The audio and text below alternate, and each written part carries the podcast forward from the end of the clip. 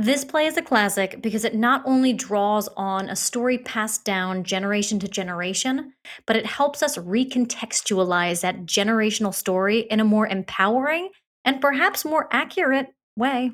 This play is a classic because it's a haunting and beautiful feminist adaptation of a traditional folklore.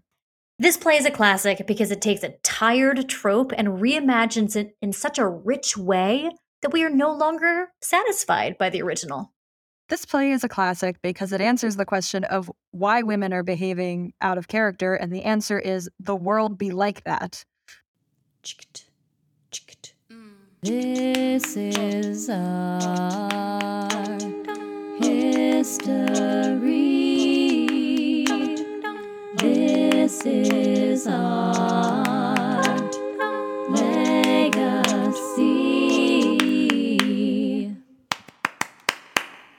Hello, and welcome to This is a Classic, the Expand the Canon Theater podcast. We're your hosts, Mary Candler, founder of Hedgepig Ensemble Theater and curator for Expand the Canon. and me, Skye Pagon, curator for Expand the Canon and member of Hedgepig Ensemble. Expand the Canon is a program of Hedgepig Ensemble, a Brooklyn based company that reimagines the classics, creating a legacy of storytelling with gender equity at its core. And today we are diving into The Pascualas by Isidora Aguirre. Now, we'll talk more about the play in just a second, but if you want a short little pitch on what this play is about, you can find the following blurb on our website. ExpandTheCanon.com. Dot com. Driven to extremes by forbidden love and the gendered constraints of their world, the women struggle with their new worldviews and each other, leading this tightly wound story to its haunting climax. If you're looking for an ethereal folk story about the perils of love and loneliness, consider this elusively modern take on a traditional Chilean folktale. Legend has it that long ago, three lonely women lived in harmony alongside a lake until their lives were altered forever by a mysterious stranger with whom they each fell in love. Driven to extremes by forbidden love and the gendered constraints of their world, the women struggle with their new worldviews and each other, leading this tightly wound story to its haunting climax. Aguirre's masterpiece is grounded by its portrait of the realities of female loneliness in a patriarchal society, making it as raw and intimate as it is otherworldly. Dum dum. So, Skye, beyond this glorious language of our pitch, what is this play about?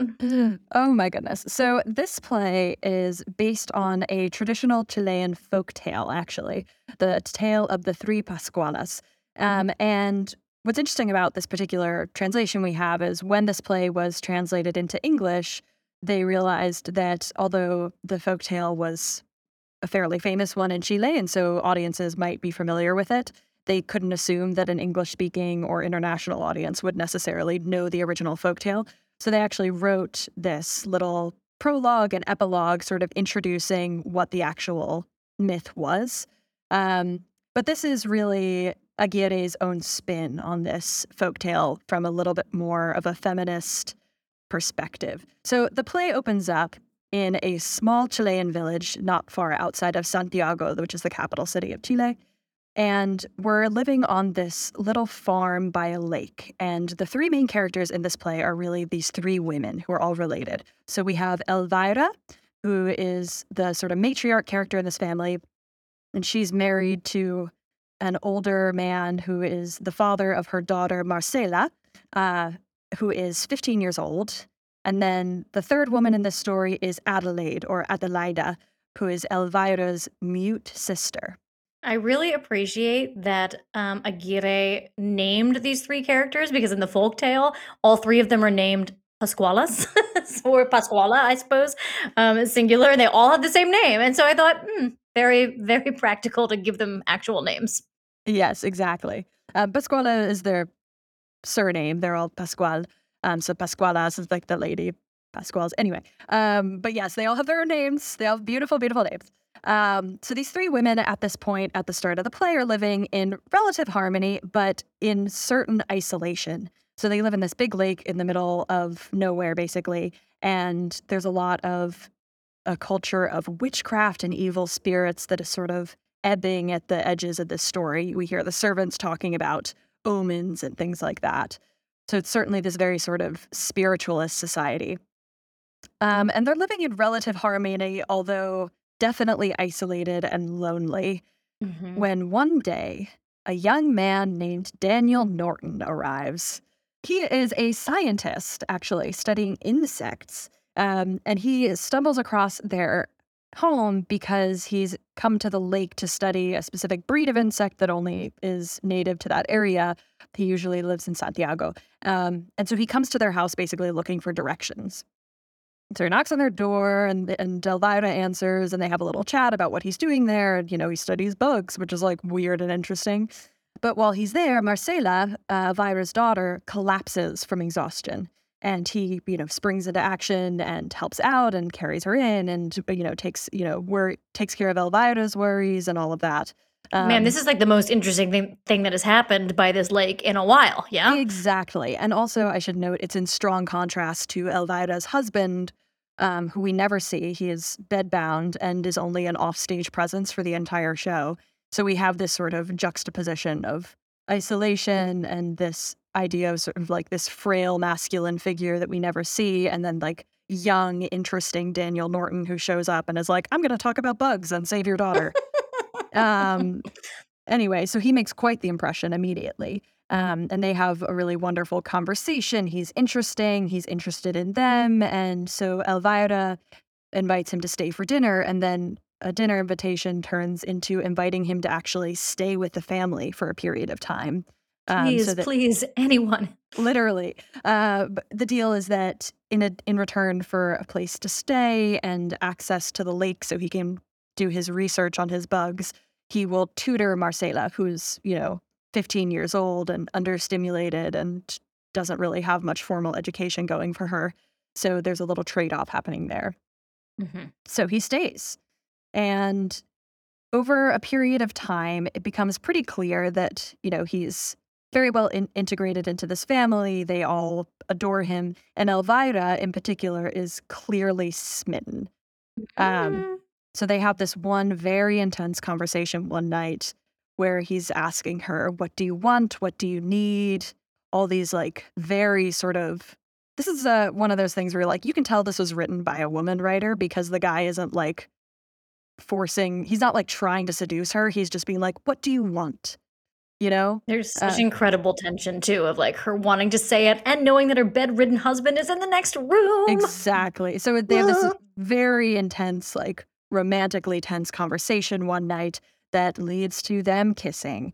Um, so they start up this sort of little dalliance. Um, but then Elvira has to go to Santiago for work. Uh, she has to go to the city to get some supplies because she runs this farm. I mean, sure, her husband is lying in bed, and so she is in charge. And She's so, in charge, and it's also like not going great. Like no, the farm is having a really hard time. Exactly. Things are not going well. So she's going to Santiago to try and, you know, get some supplies and shore up some money and keep everything on afloat. So she has to leave, which she doesn't want to do. Um, and she tries to confess her love to Daniel, but he seemingly misunderstands her or possibly deliberately misunderstands her. And he has actually this beautiful speech where he's, you know, sort of saying, like, oh, I know why you're so upset you're upset because you're betraying your husband and you're betraying your, you know, ideals and stuff like that. So you can just blame our trysts on the mountains, blame them on the lake. And again, it's that recurrence of that sort of magical nature imagery of powers at work that are larger than ourselves, um, which is not the answer that Elvira was looking for. So she goes to Santiago pretty heartbroken. And in her absence, things start to fall apart a little bit. And one night, uh, after a particularly tense day, Daniel comes into the house after, you know, a day of work, and he comes upon Adelaide sitting alone in the living room. And another beautiful recurring image in this is Adelaide plays guitar, which is sort of like this lovely thing of like she doesn't speak, she can't speak, but she expresses herself through her music. And there's this sort of haunting guitar music written into the script in a number of Yeah. places. A great kind of ambiance throughout the whole play. And she's, you know, been this sort of ghost like presence around the peripheries of all the scenes. She's in a lot of scenes, and we see her sort of reacting to stuff, but obviously she never speaks. And so it's clear that there's like a lot of stuff bubbling inside of her. And then, you know, Daniel basically confronts her and is like, if you could have anything, what do you want? Which again is this thing that these women have never been asked. Mhm. They live in the middle of nowhere. They only have each other for company. So this becomes this really compelling question. And she is torn for a long time and isn't sure she wants to have this conversation or whatever. But eventually she writes him a note asking for seemingly a kiss. It's not actually shown what she writes, but he agrees to kiss her. And that leads to them spending the night together. Um, Yeah, I I think- quickly. very quickly, yes. And I think another thing that's important in this scene is there's been some heavy implication by this point. But uh, again, from coming from the servant characters, we hear a lot of their gossip and the background of these people from them. There's been this heavy implication that perhaps Elvira's husband was initially interested in Adelaide when he first came to their town, but that Elvira won him over and so there's this sense that perhaps perhaps Adelaide is sort of care, holding on to this grudge against her sister of this love she could have had, this alternative life she could have had. Because it's also noted that she's not, she wasn't born mute. She became mute after an accident. Um, so there's this sense that Another ambiguous part of her story. Was it an accident? Is she choosing to withdraw in this way? It's hard to say. Exactly. And there's this sense that perhaps she blames her sister for what she doesn't have in her life. So there's a sense also of like, you know, while I'm sure she's also interested in Daniel because he's showing her sincere attention. That is the one thing about Daniel is he's for all, you know, his playing around with multiple women, he does behave sincerely. It doesn't feel like flattery. It feels like somebody who's actually asking somebody questions, which of course is the most alluring thing and it's ambiguous whether that's a tactic or whatever, but at least on its face, it feels sincere. He's absolutely present with each one of these women. It doesn't feel like, oh, I'm getting them all. It's like, no, Exactly. he is true and authentic in each moment.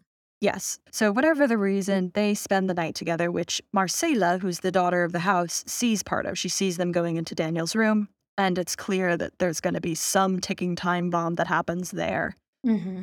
So, uh, shortly after this, Elvira returns from Santiago, and immediately, like, the vibes are clearly off in this house. Um, nobody is talking about it, and Elvira is sort of going insane trying to figure out what.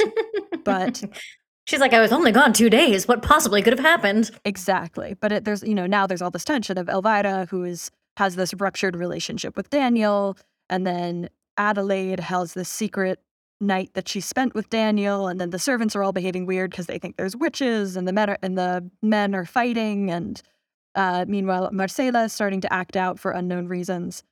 But the unknown reasons quickly become apparent when Marcela, uh, during a tutoring session with Daniel, suddenly asks him to take her with him when he goes back to Santiago.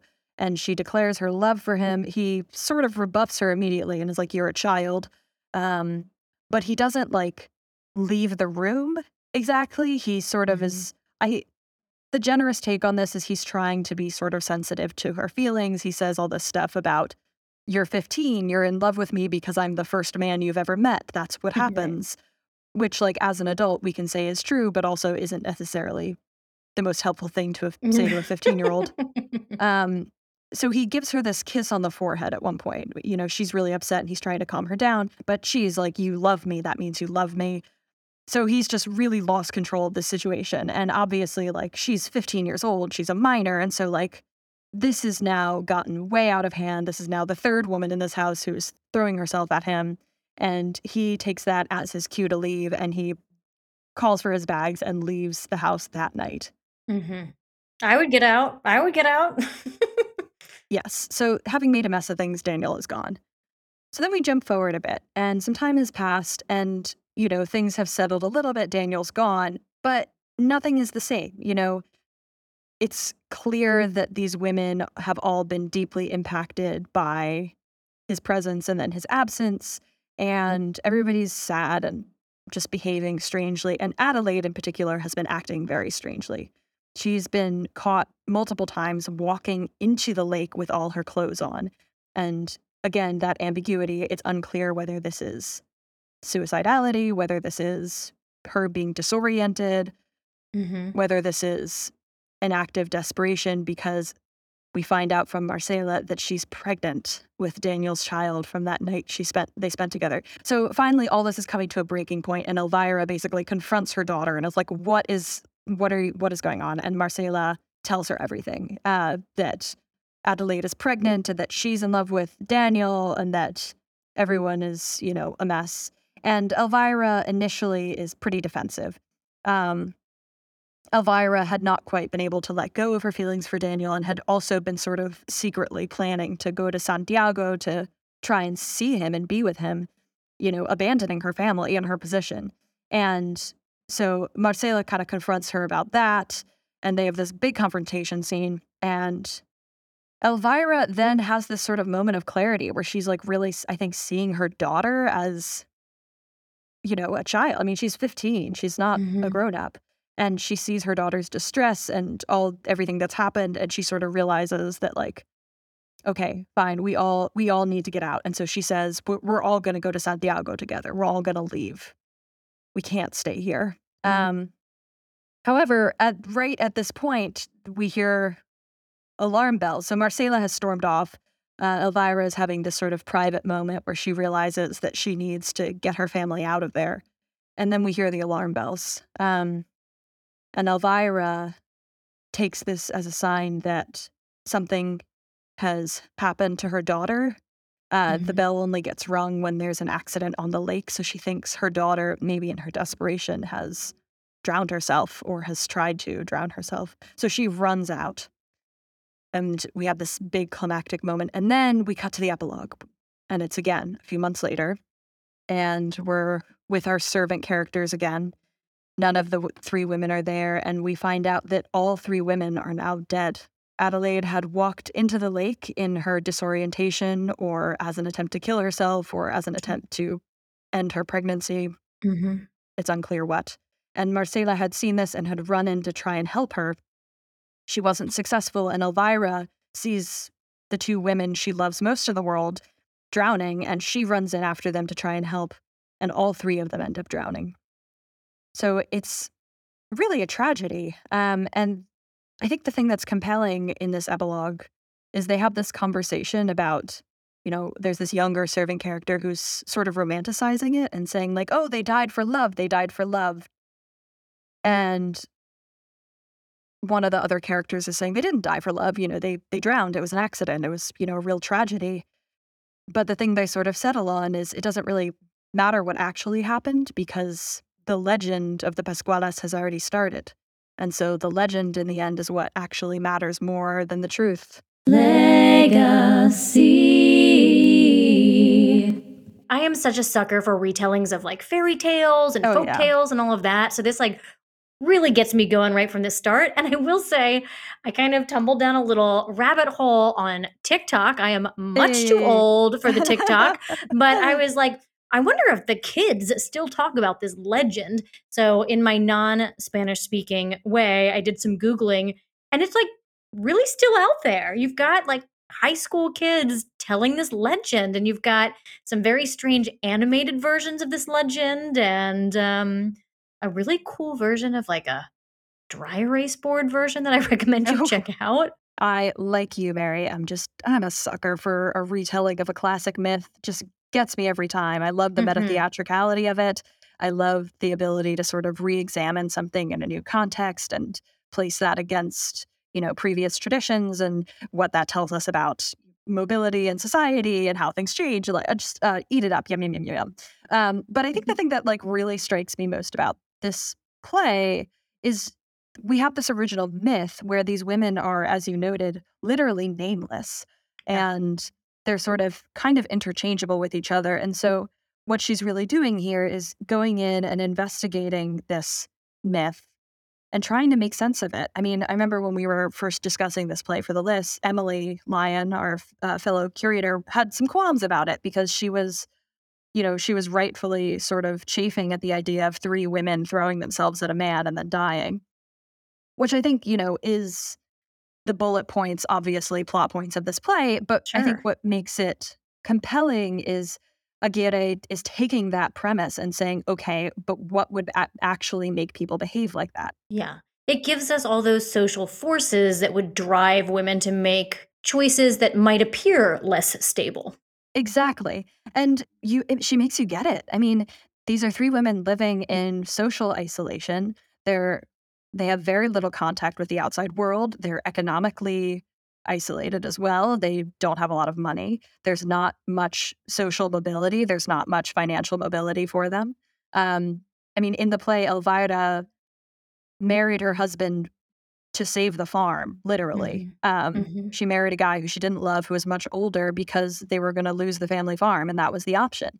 And so, you know, you're asking questions of, okay, for people who have had very little choices in their life about how they live their lives, even on a day to day of where they live and what they're allowed to do and how far away from home they're allowed to go, to then have this guy show up who's not only, you know, canonically described as handsome, um, but is also worldly. You know, he's he's a scientist and he's from the big city of Santiago and he's asking these women what they want and what he can do for them and he's seeing them you know he's acknowledging the fact that they're struggling to their faces i mean he's sort of like a hey girl you should ha- take care of yourself kind of thing um, which is if you've never heard in your entire life i can only imagine would be incredibly seductive I agree. Yeah, it really takes this trope of like, oh, this very tired trope of women are crazy and says like, um, let's look at the situation that women are in because that's crazy.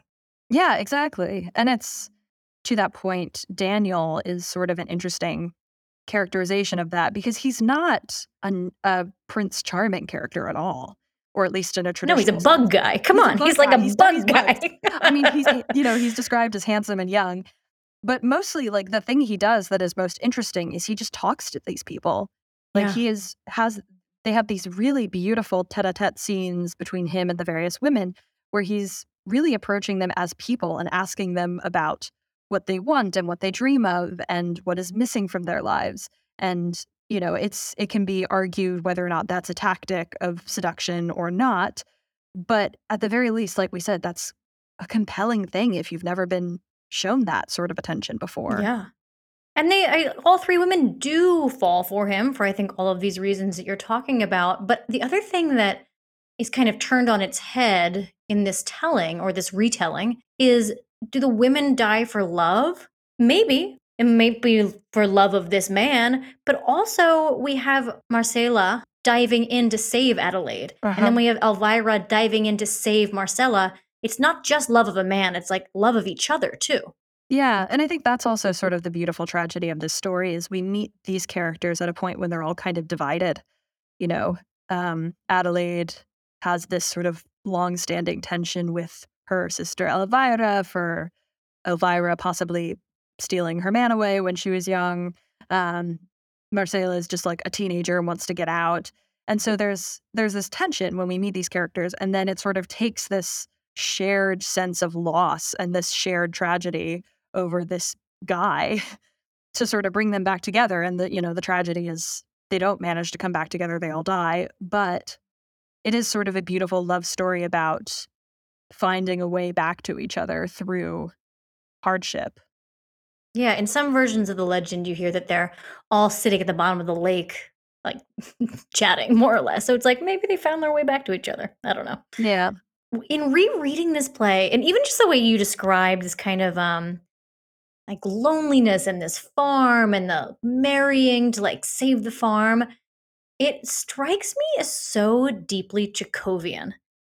It feels so much like the cherry orchard meets Vanya with that Right. really deep yearning for something and that forever wait and then yearning for more and yet like nothing changing. And that just really struck me in my reread in a way that it hadn't before. i think your metaphor for chekhov is spot on in terms of that sense of that quiet desperation and isolation and all of that but i think the thing that sets this play apart from chekhov is there's this kind of haunted tone to it Mm-hmm. That feels it's like you're never everything that happens you're never quite sure if it's real or not or if people are acting because of some sort of elusive, not even magical, but like supernatural, non human forces, or whether things are fated or predetermined, or whether there's agency or not. And it's all sort of living in that blurred world. So there's this very almost dreamlike quality to the play that is really beautiful. It's deeply atmospheric. It's Yes. so atmospheric. It's like, you know, if the play is Chekhovian in terms of like wants, desires, and needs, like it is not a Russian play in any way. It is No. so distinctly Chilean, I think. And it's yeah, it's just it's a beautifully written play. Um, I think is also what we're getting at. There's really lovely language in it. And you've just got poetry spouting from this 15 year old who is just trying to find any outlet in this world. So it's very lyrical at the yeah, same time. it's a it's a really beautiful play for all its tragedy. And you know, I love any play that, you know, deals in witchcraft. Oh yeah, big fans of witches here. yeah, something that um this is honestly I'm stealing one of your notes here, Skye. This idea of the witchcraft reversal. Mm-hmm. I love this idea of like we are living in a world where kind of spirits and witchcraft are present, but the one that we're wondering about is like is Daniel actually the witch bewitching them versus we're so used to seeing, you know, women as witches. Absolutely. There's and like that is like just like such a juicy little proposition that like the witch is this like weird little English speaking bug guy. yeah. And while like I do think this is probably going to be cast with a fairly attractive person, I don't think they have to be like hubba hubba so hot. I think it's like No. personality hot. exactly. It's also like the one man on the farm that you've seen in 10 years hot. you know? But I do think actually his characterization is really interesting as well because I mean we've said this sort of, but he's mm-hmm. not like he doesn't feel like a predator and he doesn't feel like a, a knight in shining armor. He just kind of feels like this fairly interesting, charismatic bug guy. yeah. It makes Um, me really wonder in this play. I'm like, is Daniel actually into any of these women or is he truly seeing them where they are and asking what they want and Yeah. just providing it? I'm not sure. Exactly. And again, that ambiguity that is so thematic in this piece. But I like that, that that it feels ambiguous because it doesn't feel you don't feel like these women are being taken advantage of in a way that I think would make you feel like they were less competent or you know what I mean? Like I think Yeah. sometimes if if it feels like oh he's just seducing them, it kind of makes the women characters seem less capable or smart by Mhm. contrast because you're like how are you taken in by this? Mhm. Um But you get it. Every scene, get it. every interaction, you're like, yeah, it's very compelling. Absolutely. He's listening to them. Um, and, I, and I think he is conflicted by the end, which I think is also compelling. You sort of see him realize that he's gotten in over his head. Yeah. And obviously, that doesn't excuse his behavior because he, you know, acted He badly. has, he has, in fact, muddied the waters here. Correct. But you sort of get the sense of like, he didn't come in with that as the agenda. Right, right. He was really just looking at these bugs. yeah, it's, you know, when you're just looking for bugs and you end up sleeping with three women.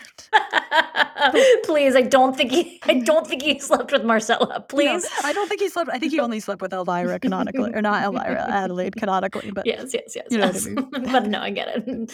You know, I don't want to reduce this show, but if you are with a producing organization and you're like, where would I slot this? There's an argument that you could put it in a kind of Halloween slot in Yeah. terms of if you really want to play up the legend, which is a little zombie-ish from what I've seen on TikTok, um, and then surprise people by the delightfulness and the fullness of the characters. there you go. Second pitch. History. Well, this is all wonderful. Now, who is behind this amazing play? This play is written by a wonderful woman named Isidora Aguirre. And she was a Chilean playwright. She was born in 1919 in Chile. And she was definitely sort of steeped in the art world from a young age. She was, you know, as a kid studying visual arts and literature and dance and music. And she, by the age of 21, uh, had married a refugee from the Spanish Civil War and she moved away with him to Paris, where she began to make her living actually as an illustrator. So she's, you know, living this life in Paris as an illustrator, married to this guy. And eventually she does return to Chile. And she has this like kind of magical chance encounter with this actor and theater director at the time uh, named Hugo Miller. And she literally just like bumps into this guy on a trolley and they start chatting and he's talking about his work and she is just floored by the conversation. I mean, Hmm. obviously we don't like know exactly there isn't really a recording of exactly what they said, but something about this conversation just struck a chord on her. Moments in your life. Literally. And she just, on a dime, just changes her entire career. She starts taking classes with this guy, Hugo Miller, um, at the Ministry of Education in dramaturgy. And she decides to become a writer and to devote herself to theater. So she is just like all in. And in 1952 is when she produced her first works, Carolina and La Dama del Canasto, which were both comedies. So she starts with this, you know, writing comedies, but it becomes pretty clear as her work develops um, that her work is covering many styles. She's interested in a lot of different genres. And also, she starts playing with investigating the social and societal norms in her country in a Hmm. way that possibly may have come back to bite her. We'll get to that in a second. But she goes on to be quite prolific, and she's uh, particularly inspired by the work of Bertolt Brecht and is very interested in the idea of committed theater, which she commits to. I mean, she is known during her lifetime for these incredibly intensive research methods. You know, she'll travel all over the country and talk to people in obscure towns and immerse herself in a in this tiny village just so that she can write a single scene that takes place in this one place. Um, but she really wants to represent people accurately. And, you know, she spends hours in libraries reading original documents and really getting to know the people and the worlds that she then goes on to convey. That's incredible. I mean, it's just really incredible that she kind of fits in. I wonder if this is something that is just iconic of our list. You look at Zora Neale Hurston and like Shirley Graham, both women also deeply interested in kind of the anthropology around the work Well, that they are doing as well. Very into this deeply researched work. Yeah, and I think it's I mean, I think it's also like uh, Isidora in particular has all these quotes online specifically around her sort of devotion to her work. I mean, she was incredibly prolific. She wrote like upwards of 30 plays and novels, but you know, she's she has all this these quotes online where she's talking about like how she's like I don't have time to be married. I don't have time for, you know, I I give up things. I give up so much in my social life to commit to my writing. Mm. And, you know, there's part of me that is like, "Oh, is that coming out of that sort of anthropological curiosity or is that coming out of this sort of gendered pressure of you know you Mm. need to work twice as hard to get half as far um Yeah. because there is this sort of like almost like manic sense in a lot of these quotes online of like this is somebody who is dogged in their pursuit of excellence in their work which obviously we are grateful for because it's left behind this incredible body of work An Um, incredible body of work of which so much still needs to be translated into English. Yes, absolutely. And uh, we should say a, a number, she's a very prolific writer, and she's a, I mean, she is a well known writer in Chile. She was produced a lot in her lifetime, a- and some of her work has been translated into English, um, but the majority of it hasn't. So she's this sort of, you know, national treasure in Chile, but does not have much into, uh, international recognition, which obviously she deserves. Let's change it. Let's change Let's it. change it. Let's change it. You want to produce this play? We got you. But I will say, in terms of that national recognition, she, you know, she was produced a lot in her lifetime. She was very prolific. She was published a ton, and she did receive a number of awards. But she was never awarded the National Prize for Literature in Chile, which is sort of the big uh, arts award of the country, which is notable. I mean, with someone of her background and for her Mhm. contributions to the arts, I should say also, like, in addition to writing, she is teaching, she is speaking at events, she's working at universities. Like, she is working in this field. She is a titan of the industry. And she never is awarded this large prize, which apparently is something that she was not afraid to comment on which I kind of love, of her being like, hmm, interesting that you never nominated me for this. Yeah. Well, it seems like she's really fighting something there with this like tireless work ethic and, you know, sacrificing everything for her work. I think we're on to something in terms of having to work three times as hard to get not quite as far. Exactly. And I think that that's something that I think other folks who knew her, some of her contemporaries, and also scholars have noted about her posthumously is she she's one of those people that based on her resume you think would have more recognition than she did mm-hmm. and so there's this sense of particularly with this prize of whether her not being awarded that was due to some kind of sexism or also as i said earlier some of her plays do deal with some you know more feminist and socially political themes and there's this sense of oh maybe she was denied this prize deliberately because of the subject matter of her work as well. Hmm so either way, there's a sense that, you know, she probably or certainly is due more recognition and celebration than she was awarded during her life. Um, so we're hoping Well, it to makes help me that. very proud to have her on the Expand the Canon list. Dum dum. Here is a recording from our film scene of the Pascualas performed by Desiree Baxter and Anna Solis.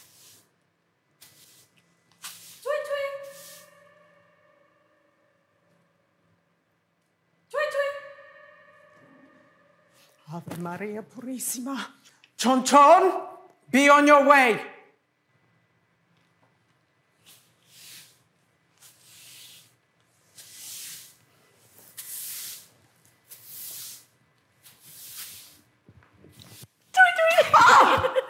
Oh, you child, how you frightened me. I thought it was the chon chon bird flying around again. Oh, if I can lay hands on him, I'll pluck out the feathers of that demon. Are you still dressed in that crazy costume? I am Miyaria, waiting on my chief, Aganamon. And who is that with such a frightful name? Aganamon, my warrior. Listen. Oh, sweet Alcuria tree, where winds blow dark and pass in moonless night, the birds of time. The birds of time. I wonder what that is. Manuka, what are the birds of time? If they bring bad luck, they're probably chonchones. You and your birds of bad luck. I laugh at your chonchones. Hush! What's the matter with you? Can't you understand that they're witches or the heads of witches that fly around? And there ain't anything makes them madder than to have a body make fun of them. They come flying back in a hurry to let them know about it too. I believe you, Manuka. And I can tell you of times when they come back looking like old people or strangers from far off. Oh, I like that. Nobody comes around here. Come here, chonchones. Come here in the form of a stranger, young and handsome. Oh, oh Ave Maria Purissima. Tuesday today, Tuesday tomorrow, Tuesday all week. It was only the wind, Manuka. I heard one crying last night.